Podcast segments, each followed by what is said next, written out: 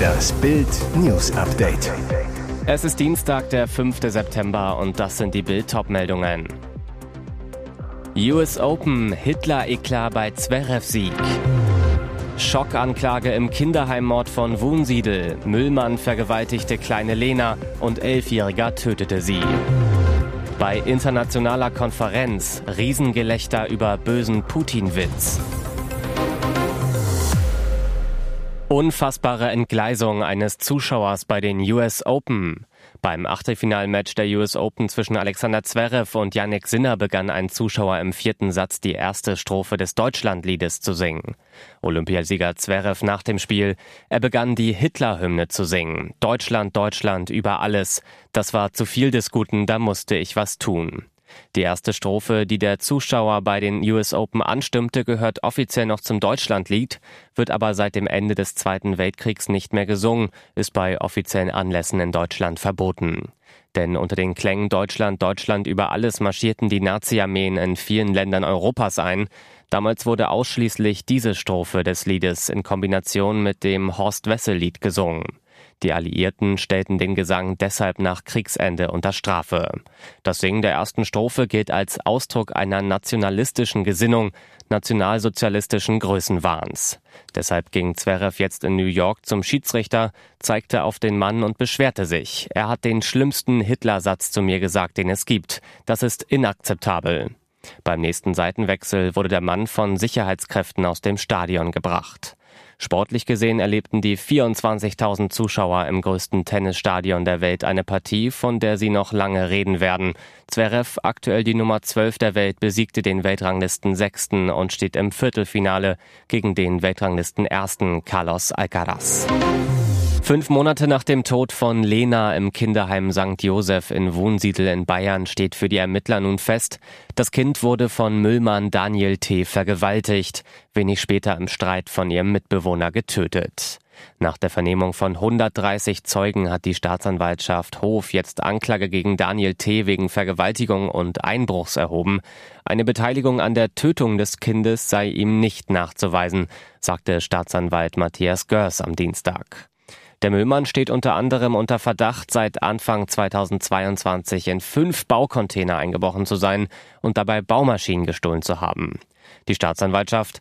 Für einen weiteren Diebstahl soll der Angeschuldigte in der Nacht des 4. April 2023 über ein offenstehendes Badezimmerfenster in das Kinder- und Jugendheim gelangt sein, wo er zufällig auf den elfjährigen Jungen und später auf das dort wohnende Mädchen getroffen sein soll. An der Zehnjährigen soll der 25-Jährige dann sexuelle Handlungen mit seinen Händen ausgeübt haben. Anschließend soll er die Einrichtung wieder verlassen haben. Der elfjährige Mitbewohner soll das Mädchen danach wegen einer Streitigkeit getötet haben. Auf die Fährte des Täters war die 40-köpfige Soko Park durch Auswertungen von Spuren und rechtsmedizinische Untersuchungen gekommen. Der sitzt. Albaniens Premierminister Edi Rama nimmt auch bei heiklen Themen kein Blatt vor den Mund, selbst dann nicht, wenn es um Kreml-Diktator Wladimir Putin geht.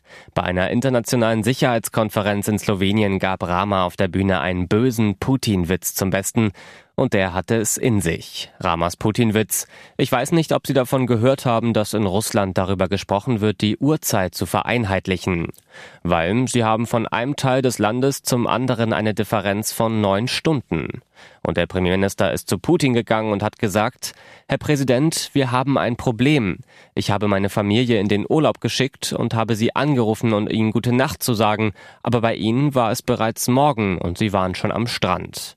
Ich habe Olaf Scholz angerufen, um ihn zu einem Jahrestag zu gratulieren, aber bei ihm war es schon der nächste Tag. Ich habe Xi Jinping angerufen, um zum neuen Jahr zu gratulieren, aber bei ihm war es noch das alte Jahr. Da antwortete Putin, ja, das ist mir auch schon mal passiert. Ich habe Prigoschins Familie angerufen, um ihm mein Beileid auszusprechen, aber das Flugzeug war noch gar nicht gestartet. Gelächter im Publikum. Denn der Witz könnte einen wahren Kern haben. Bis heute ist nicht aufgeklärt, wie es zum tödlichen Flugzeugabsturz von Wagner-Boss Jewgeni Prigoschin kam. Und jetzt weitere wichtige Meldungen des Tages vom Bild Newsdesk. Mit zehn Jahren ermordete er James Bulger. Englands jüngster Mörder will raus aus dem Knast. Sein Verbrechen schockierte die ganze Welt. John Venables, heute 40, ging als jüngster Mörder Englands in die Kriminalgeschichte ein, wurde später auch noch wegen Besitzes von Kinderpornos verurteilt und kassierte eine lebenslange Haftstrafe. Jetzt wittert der Kindermörder eine letzte Chance auf Freiheit. Der verurteilte Kindermörder beantragte eine Anhörung am Berufungsgericht, der bereits stattgegeben wurde. Es heißt, dass er sich intensiv auf den Termin vorbereitet. Ein Bekannter des heute 40-Jährigen zu The Sun. Er ist zuversichtlich, da er glaubt, dass dies seine beste und möglicherweise letzte Chance auf Freiheit ist. Die Zeit drängt, denn in England wird aktuell eine Gesetzesänderung vorbereitet, wonach Wiederholungstätern in der Haft das Recht entzogen werden soll, in Berufung zu gehen und vorzeitig freizukommen. Vor 30 Jahren gingen John Venables und Robert Thompson als jüngste Mörder Englands in die Kriminalgeschichte ein. Am 12. Februar 1993 hatten die Grundschüler die Schule geschwänzt, klauten im Einkaufszentrum in Bootle bei Liverpool Süßigkeiten, Batterien, eine Puppe und blaue Sprühfarbe und wählten im Vorbeigehen James Bulger als ihr Opfer aus. Der Zweijährige war mit seiner Mutter Denise im Einkaufszentrum. Als sie James für wenige Sekunden aus den Augen ließ, entführten die Zehnjährigen das Kind und brachten es später um. Alles zu dem Fall lesen Sie auf Bild.de. Skandalvideo aus München, Ohrfeige gegen Klimakaoten, Polizei ermittelt. Sie sitzen auf der Straße und kriegen eine geklebt. Skandalvideo aus München. Aktivisten der letzten Generation blockieren die Einsteinstraße an der Einfahrt zur Autobahn A94. Ein Mann kommt auf sie zu und zack, schmiert einem Klimakaoten eine gehörige Watschen.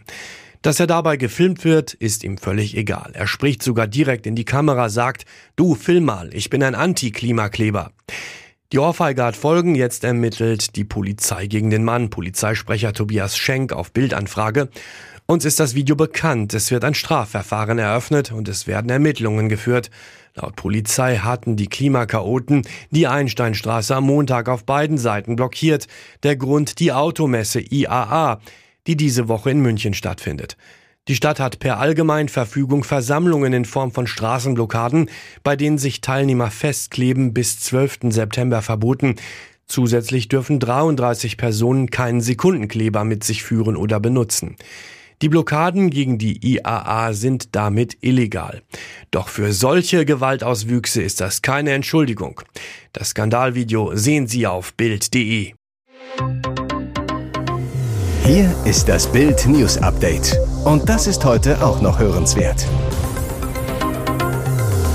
Endlich dürfen sie nach Hause, nachdem tiefer Matschboden tagelang die Zufallswege zum Wüstenfestival Burning Man blockiert hatte, können Zehntausende Besucher seit Montagnachmittag das Gelände im US-Bundesstaat Nevada verlassen. Das Fahrverbot ist aufgehoben, teilten die Veranstalter mit. Am frühen Nachmittag hätten sich noch rund 64.000 Menschen auf dem Areal mitten in der Wüste befunden. Das Festival, das fast zwei Autostunden von der nächstgelegenen Kleinstadt entfernt stattfindet, konnte damit wie geplant nach neun Tagen enden. Für Montagabend war das zuvor zweimal verschobene Verbrennen des Burning Man angekündigt, einer riesigen Holzstatue.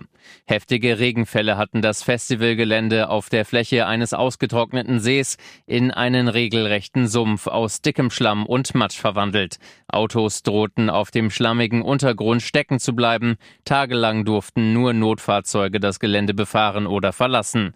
Das Burning Man Festival ist ein Szene-Happening mit Musik- und Kunstaktionen, das jährlich rund 75.000 Menschen anlockt, darunter Künstler, Techno-Fans, Pyrotechniker und Neugierige aus aller Welt. In der Wüste errichten die Teilnehmer aus Zelten und Wohnmobilen eine temporäre Stadt namens Black Rock City. Traurige Nachricht für Fans der Band Smash Mouth. Frontmann Steve Harwell ist tot. Der Sänger verstarb im Alter von 56 Jahren am Montag an Leberversagen. Das berichtet TMZ und beruft sich auf den Manager Howells. Erst am Tag zuvor war bekannt geworden, dass Howell im Sterben liegt. Weiter heißt es, er sei in seinen letzten Stunden von Familie und Freunden umgeben gewesen und friedlich und angenehm eingeschlafen. In den frühen 2000er Jahren wurde der Musiker mit seiner Rockband Smash Mouth bekannt. Hits wie Walking on the Sun und All Star begeisterten Millionen. Das Bandglück hielt allerdings nur bis 2021. Da war Harwell bei einem Gig offenbar betrunken, schien desorientiert, lallte und bedrohte das Publikum. Schließlich brach er zusammen und kam in eine Klinik. Später erklärte er seinen Rücktritt aus der Band und ging in den Ruhestand. Damals verrieten Insider TMZ, der Sänger habe mit einer Erkrankung des Herzmuskels, Herzversagen und einer Störung des Gehirns zu kämpfen. Sein Drogen- und Alkoholmissbrauch trug demnach zu seinem schlechten Gesundheitszustand bei. Harwell hatte während eines Großteils seines Lebens mit Schwierigkeiten zu kämpfen. Sein kleiner Sohn starb im Alter von nur sechs Monaten an Leukämie und auch bei ihm selbst wurden im Laufe der Jahre mehrere Krankheiten diagnostiziert. Jetzt ist er seinem Sohn wieder nah.